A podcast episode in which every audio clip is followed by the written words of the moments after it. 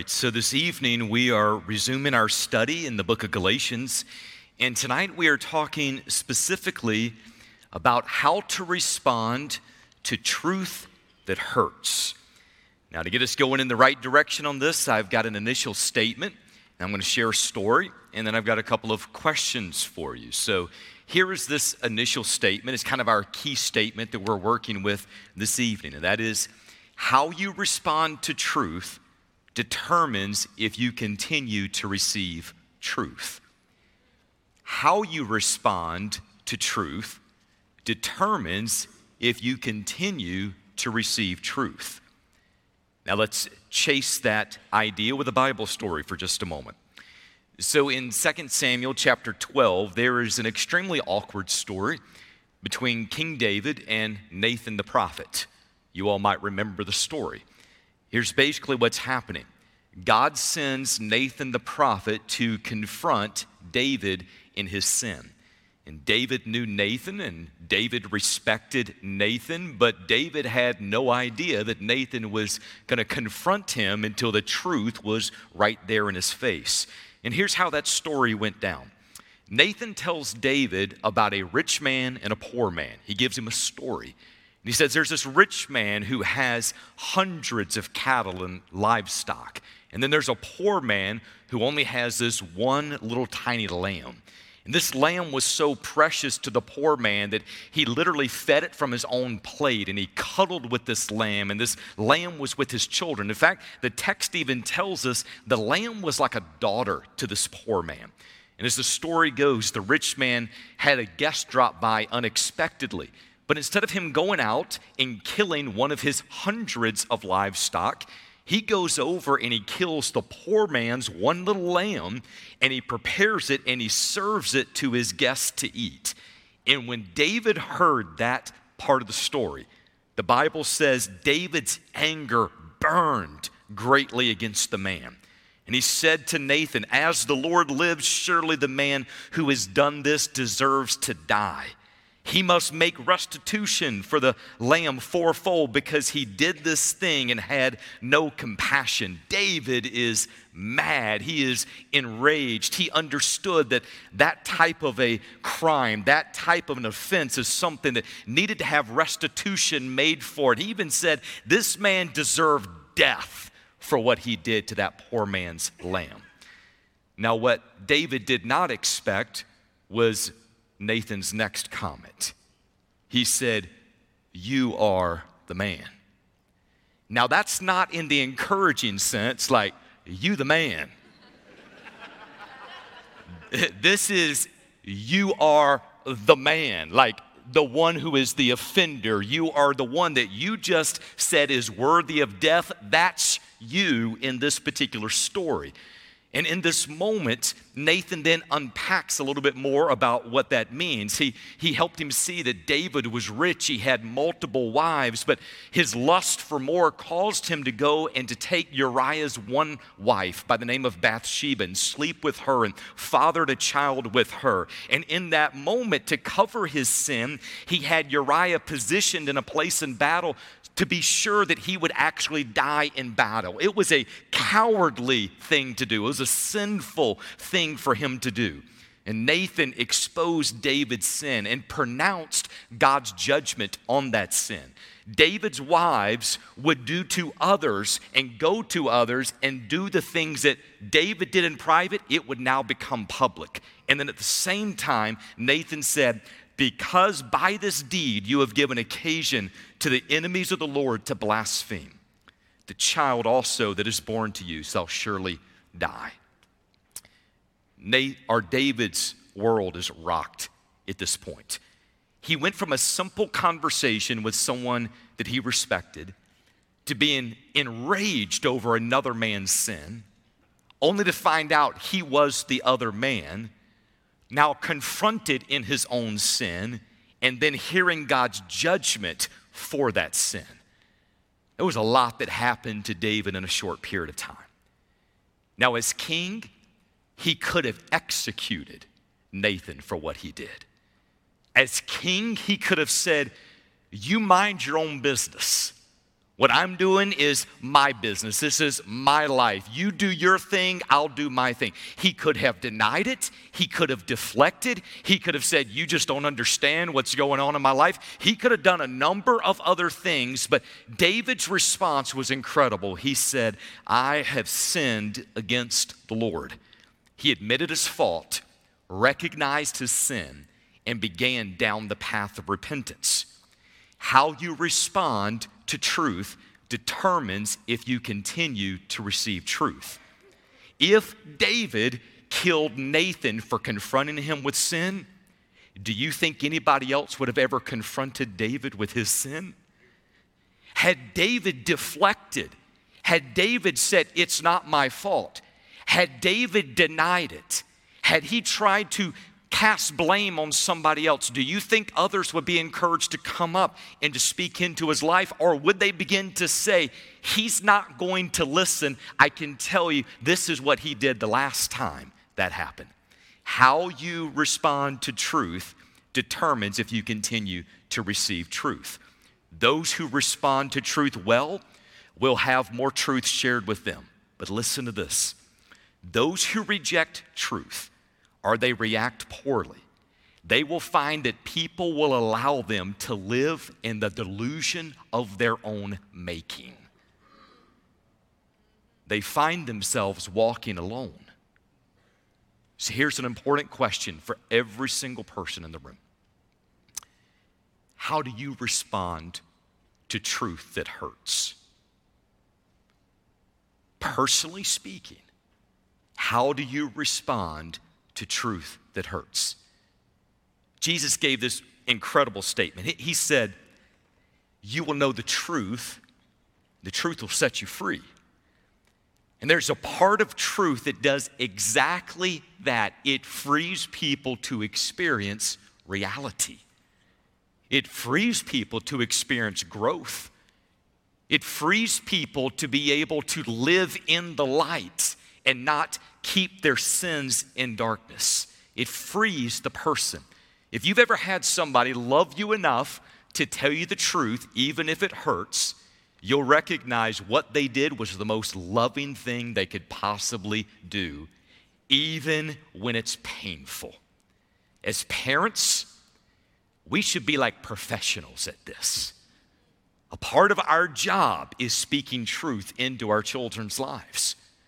But one of the ways that we have a foundation for doing that is because we're sharing the truths of God's word and we're living God's word by an example. So today in our study of Galatians, we find ourselves in a place where the Apostle Paul is sharing truth with people that they don't want to hear and they're not responding well. And he's trying to draw out of them, why are you upset? What about this is offensive to you? He's trying to help them engage and grapple with hard truths, but there's some great stuff that we can learn in this text that is applicable for all of us. Let me give you a couple of ways the context works out here. If you sit with God in the Word, guess what's going to happen? He's going to confront you with some truth that hurts. How you respond to that is going to determine if you continue to receive truth. So here's what happens sometimes. We get in the Word and God is all over us. It's like He just read your mail. He's thinking your thoughts. He's showing you what's going on. And here's what's so easy to do. I don't like that. We shut it and we move on. Or then you got those really encouraging times where you get along with God and the Word, and it's like it's encouraging and it's feeding you and you're excited. And you're like, man, I feel great. And you're like, putting like post out on Twitter, like this is what God showed me. It's easy to go back to the Word the next day and spend time with God. But when He gets all over you, sometimes you're like, well, maybe I need to start work a little early this morning. Or maybe there's a good Christian book I can pick up and start reading. What we do is we start to run from the truth. We need truth spoken into our life. So tonight, I invite you to go with me in your Bibles, Galatians chapter number 4. Galatians 4, we're going to be sitting over in a text in verses 12 through 20. Tonight, for sake of time, I'm just going to encourage you to keep your Bible open to this particular text. As we go through the section, I am going to, I guess, highlight some different pieces. I'm going to draw your attention to those. We're going to read that section as we work our way through it. But I'm speaking tonight on the subject of when truth hurts. So, and if you're like me, this is not exactly a topic that you enjoy dealing with right now. So it seems like a good time to pray. Let's pray at this point. Heavenly Father, tonight, from the very beginning, God, we know it's not going to be a comfortable topic, but it's a needed one. So, Lord, allow our hearts to be open. Allow us to receive this in a personal way. Lord, where it is in our lives that you're speaking these truths to us, God, may it be so unbelievably clear for each person who is listening. In Jesus' name, amen. All right, so before we get into the text itself, I'm going to give, I guess, a couple of thoughts to kind of get things going. Because if you're talking about how do you respond to truth that hurts, sometimes this can be the time that people say to themselves, well, I only speak truth to people and they just can't handle the truth. That's why they don't like to see me come around. So let's kind of go ahead and settle that for just a moment. First, all confrontation is not about truth. Sometimes it's about preference. Sometimes it's just a sinful outburst of anger. Sometimes it's, I'm right, all right, thanks. Sometimes it's just two people arguing and neither one of them's right. Truth isn't on either side. They're both coming from a position of falsehood. And by the way, this is definitely one of those moments that we need to be very, very clear. There is what's called truth. Not your truth, not my truth. There's truth. That's one of the wonderful things about truth. It is objective. And by the way, Jesus says, my word is truth, John 17. So here's another thought. Truth doesn't have to be personally directed to be personally offensive. Now, you know when somebody comes at you and they say something that's offensive. They call out your actions. They call out your attitude. They call out your character. They might call out your outfit. They're like, I don't like that outfit, or I don't like those shoes. You're like, I don't like you. And you can get offended quick. Like, if you recognize it's towards you, it's easy to quickly pick up an offense. But we can pick up offenses at other times, and it's not directed towards us. We just happen to be in proximity when it's going on. For example, you might hear a message. That can be offensive. I promise. I'm just preaching in general right there. It's kind of like it hits different people in different ways. It might possibly be that in your life you're maybe reading an article and you just don't like the perspective of the person who wrote that article, and you could pick up an offense towards it. Sometimes you can pick up an offense towards people who just simply have different beliefs than you as a whole. It's easy to pick up an offense. An offense does not have to be personally directed towards you to still be offensive to you. Here's the third on that.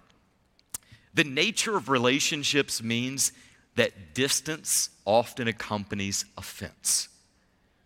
When we're hurt or when we're offended, the natural response is to distance ourselves from the person that has offended us.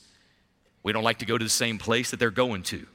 If you know they're always hanging out down at the Walmart, you go shopping at Target because you're like, I don't even want to run into that particular person. If you do run into them, you're dodging behind the different aisles. You don't want to keep eye contact. You don't want to do something in order to engage conversation. There's something about an offense that begins to drive a wedge, and it separates people. Distance accompanies offense. Now, here's just some things that I've found. And again, I promise, I try to give all the preliminary stuff I can up front so that, Lord willing, when we get into the text, hopefully we have kind of taken out a lot of the minds before we get into the word. So you can call these Paul's Proverbs. You can call it a pile of hooey for that matter. I don't care. Just here's some things I've learned over the years. And by the way, as a pastor and as a counselor, I've sat down many times with people as they're working through some stuff. So here's just some things that I've learned. It's possible for a person to be sincere in their beliefs and be sincerely wrong. Sincerity is not the standard of truth. And there is nothing worse than realizing you have passionately argued the wrong side of an issue. Just a thought. Also, even harsh critiques, there is usually an element of truth that we would need to listen to. Treat all confrontation like you're eating fried chicken. Eat the meat, spit out the bones. There's probably going to be something that you want to listen to for just a moment. Also, if we continue to distance ourselves from everyone that we disagree with, we will be alone. Hey, this is a funny thing for me. Like, there's times that I go back and read things that I wrote 7 years ago, and I don't agree with myself. Like, what happens when you distance yourself from everyone you disagree with? You're like, I don't even trust myself from 7 years ago. Like, walk in wisdom here. Claude Bernard once said, it's what we think we already know that prevents us from learning. Even if you think you know it, it's often good to just sit and to listen.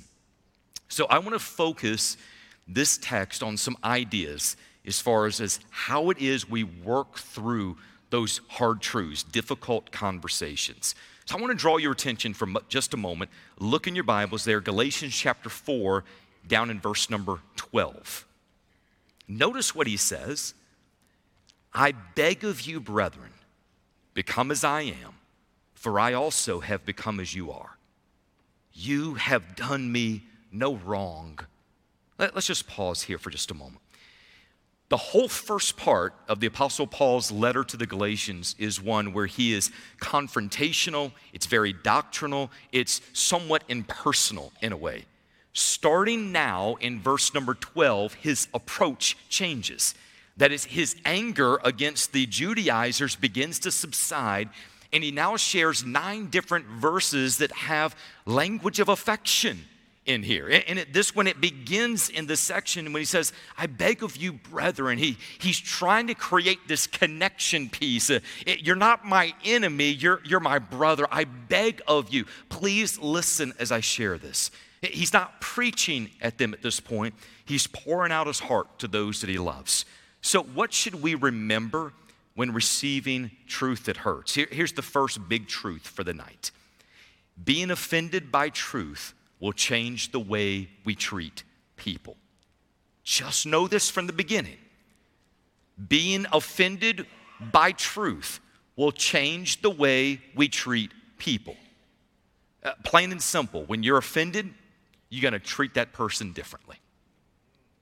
It's a part of our humanity. You might say, I'm not treating them differently, but you could even act nice to their face, and you're still chewing them out in your mind when you walk away. When those offenses get built up inside, you start to treat the person differently. So into verse number 12 through verse 13, listen to this.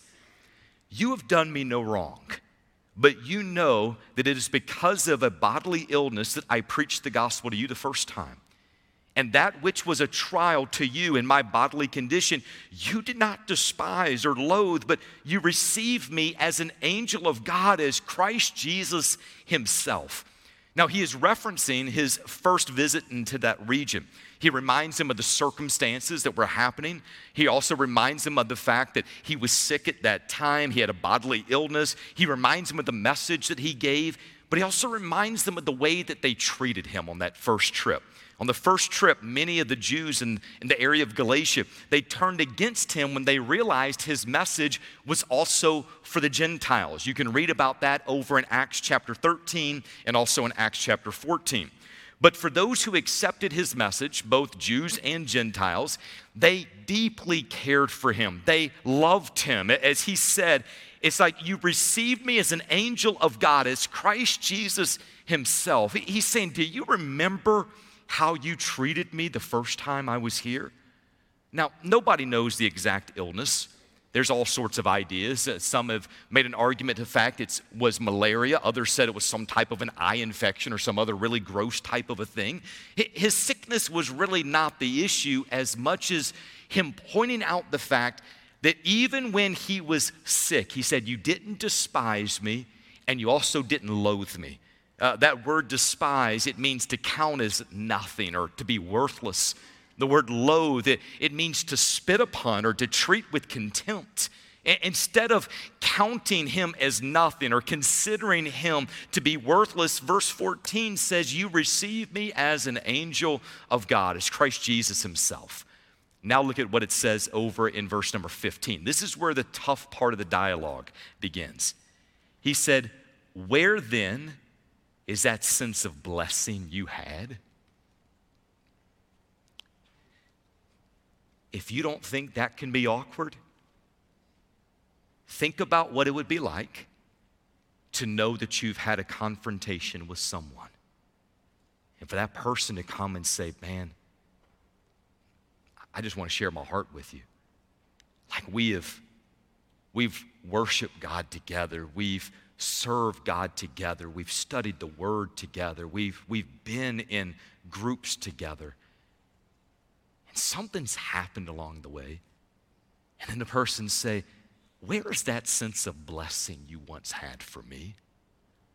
That word blessing, it means happiness, satisfaction, contentedness. He goes on to say, for I bear you witness that if possible, you would have plucked out your eyes and given them to me. Have I therefore become your enemy by telling you the truth? Here's what he's saying. Why have you changed? What made you go from deep concern to deep contempt for me? Where's the happiness that we once shared? Paul is the same Paul. The gospel is the same gospel. The people are the same people. What actually changed from the first visit to right now? And what he's wanting to do is to get them to understand where the change happened. Here's the only thing that changed. They started listening to the Judaizers. They started shifting their beliefs. They started straying from the simplicity of the gospel of Christ. And because of that change, they began treating Paul differently. As a result, they treated him now with disrespect. They challenged his apostolic credentials. They took pride in their religious activities. They rejected both Paul as well as the truth that he shared. Their offense changed the way they treated the Apostle Paul in a dramatic fashion. He asked in verse number 16, have I become your enemy by telling you the truth? This text is scary to me. It's a scary text because it shows the destructive and the alluring power of lies. When the enemy begins to lie and twist the truth, it not only changes our view of reality, it changes how we interact with others. That is a dangerous part. There's something about truth that it has that sharp edge. It's like when it's based on the word, this is right, this is wrong. But the enemy has a way of beginning to twist the truth in ways. And by the way, if in the temptation of Christ, if Satan would quote scripture out of context to Jesus, don't think for a moment that your friend that you think that you're battling out with sometimes has not twisted things out of context. But watch this. And sometimes so have we. There's has to be a humility in how we engage the word, engage truth. Even truths we think we already know are constantly under attack from the enemy. Here's the next one, and this is out of the same section of Scripture. Unguarded truth is susceptible to undetected lies. Unguarded truth is susceptible to undetected lies. Now we have to remember our context. The context is these are believers he's writing to. These are people who heard the truth, received the truth, started on the path of grace. These are believers that he is talking to. But the issue is they didn't guard the truth they received. They did not immerse themselves in the gospel of Christ. As a result of that, they did not weigh new ideas against established truth. And what happened is they began to veer off the path of truth. If you don't guard the truth that you receive, you can unknowingly begin to drift towards lies. Embracing lies will hurt you, and it hurts those that are around you. So for just a moment, I want to try to connect the truth, our first truth, and our second one with one illustration. So many of you know I grew up in Savannah, Georgia. Grew up on this one little street, Canterbury Circle. This was one of those types of streets where families would come in, they moved in, they just settled there. My parents lived in that same house for 35 years, and that was not abnormal in this particular area. It was like people would come in, they purchased a home, they worked hard, they raised their families, they made community together. They just kind of stayed put. That was kind of what happened. And we had some great friends, great neighbors there. But some of our best friends lived right across the street. Wonderful friends of the family, wonderful neighbors. When I'm saying like a wonderful neighbor, I'm talking like a neighbor. I'm talking like people you can count on neighbor, like people that you can actually go out and you have conversation at the end of the driveway and they find out about your life and about what's going on, and they know if your car is missing for a couple of days, and they'll call and find out, like, are you okay? Is everything all right? Can I pick up the mail for you outside? Kind of a neighbor. Like this neighbor, to show you how good of a neighbor, like any guy who's ever done this or any lady who's ever done this. Like this guy saw my dad, myself, and my brother re-roofing our own house, showed up over there with a hammer and climbed up on the ladder and started re-roofing our house with us. There's not a lot of people in Savannah, Georgia who can climb a ladder and roof somebody else's house. Neighbor, church friends. They came to Christ at the same church we were a part of, baptized at the same church that we were a part of, involved in the same church that we were a part of. Almost 25 years of strong friendship. And then one day it switched, like the light just got turned off. One day they went from engaging to avoiding. They went from waving to they would see us, they would turn around, they'd walk the other direction. It became strange. We were like, what just happened here? If we walked outside, they would walk inside. And we were thinking, have we offended them? We tried to reach out. They didn't want to talk. And we spent a couple of years thinking, what have we done that offended this family? One day, one of their children came over to the house. And they shared, don't be offended by my parents. What they're doing to you, they're doing to everyone, including all of us. So what happened? Here's what happened. They started watching Armstrongism on TV. Started watching the teachings often referred to as the Worldwide Church of God. This is a particular group that they go through. They deny the Trinity. They deny the physical resurrection of Christ. They teach that the Holy Spirit is an impersonal force. They also teach that all Christians have to obey every part of the Old Testament law in order to be saved. And their followers, listen, are taught to distance themselves from anyone who rejects those teachings.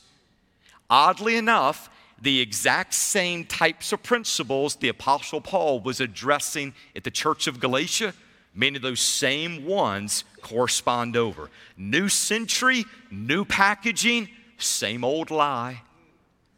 When our neighbors embraced the lies, that offense towards truth changed the way they interacted with anybody around them. This is a family, remember, that professed Christ, baptized, involved in the church. See, that's the thing about the enemy. The enemy is sneaky. The enemy comes when you least suspect it. The enemy will take any small offense and use it to begin to drive a wedge between you and others, between you and community, between you and the Word of God, between you and God Himself. There's an old statement that goes like this: Satan has many tools at his disposal, but a lie is the handle that fits everyone. Doesn't matter what he's using, there's going to be a lie that's connected to it. Here's the next one. What should we remember when receiving truth that hurts? When the truth hurts, we should prayerfully reflect upon the motivations of those who shared it. If it hurts, pause for just a moment and ask the question, what does this person have to gain by telling me this? If the answer's nothing, I'm probably going to listen a little bit harder, because it's entirely too easy to say nothing and just not stir up a problem right there. But when somebody is willing, they don't have anything to gain, but they still come in love. They come in compassion. They share what's on their heart. When that happens, prayerfully reflect upon the motivations of the one who shared it. Speaking truth in love is not easy. It often is going to result in hurt feelings and accusations and awkward moments. It's far easier to say nothing, but it's not loving to say nothing. All right, so just, I'm going to try to add it as much humor as I can here for just a moment, because it's getting real quiet in here. Okay, so just think about this. Let's say, for example, you got a friend who loves you enough to pull you off to the side. You're hanging out with some others, pull you off to the side and say, hey, bro, you got your bat in the cave right there. You got a little boogie going on right here. Would you rather that person pull you off to the side, and it's going to be offensive in the moment, or do you want to spend the next 3 hours chatting up with 50 people and your little friend sitting right here? You need some people in your life who are just going to say, hey, don't want to be offensive, but bro, you got a little something right here. Sometimes, spiritually speaking, you need you a friend come off to the side and say, hey, bro, you got a little something right here. There's some stuff that needs to be dealt with. We need that. We need those types of friends. It's not loving to watch people live in sin and for us to say nothing. It's not loving to watch people destroy their lives, destroy their futures, destroy their relationships, and us sit off to the side and say, they're just going to have to figure it out for themselves. There's a part of being in the body of Christ that we need to work through some difficult things together. So look at what it says in verses 17 and 18. He helps them to see their motivation as to why they were doing what they were doing. He says, they eagerly seek you, not commendably, but they wish to shut you out in order that you may seek them. But it is good always to be eagerly sought in a commendable manner, and not only when I am present with you. Here's what he's trying to help them see. He wanted them to glorify Christ with their actions. The group of Judaizers wanted them to follow them because it lifted their status. He's like, they're seeking you, but not in a commendable way. It's not that they care about you. It's not that they love you. They're not speaking something into your life to help you. It's that if you follow them, they look better on the other side. Verses 19 and 20. My children, with whom I am again in labor until Christ is formed in you. But I could wish to be present with you now and to change my tone, for I am perplexed about you. Remember, there's a tenderness in his language here. He's speaking like a mom. He addresses these believers as my children, but notice this next line, with whom I am again in labor. Now, this is a strange statement right here. Here it is. This moment is one. It's normal for a woman to go through labor when she gives birth to a child. That's life. It is not normal to have labor to birth the same child twice. He says, I'm in labor again for you. It's like you're acting like you're lost. It's like you're acting like you don't understand grace. He says, I'm laboring again with you. And then he uses this phrase, until Christ is formed in you. This is beautiful. If you'll remember this last week, we talked about how it is that we define spiritual maturity. And some might define it by knowledge or actions or activism. And I made the argument last week that we need to define maturity in Christ by transformation into the character of Christ. That's exactly what he is describing in this moment. In fact, this idea of being formed in you is an idea of, it speaks of essential form rather than outward shape. It refers to inward growth or character change. He's like, I'm going to labor with you until I see Christ formed on the inside, until his character is your character, until when you look in the mirror, it's the reflection of Christ. Like he's saying, I'm going to keep on laboring. By the way, that's a good friend who's not going to run away when things get hard, but saying, even if it seems abnormal that I'm in labor twice for you, I'll be here until Christ is formed in you. John Stott, a pastor and commentator, gave this incredible quote. He said, the church needs people who, in listening to their pastor, listen for the message of Christ, and pastors who, in laboring among the people, look for the image of Christ. Isn't that beautiful? Like he's saying, when you're listening to preaching, listen for the message of Christ. And pastors, you'll know that the work is going right when you look out and you see the image of Christ in those that you labor with.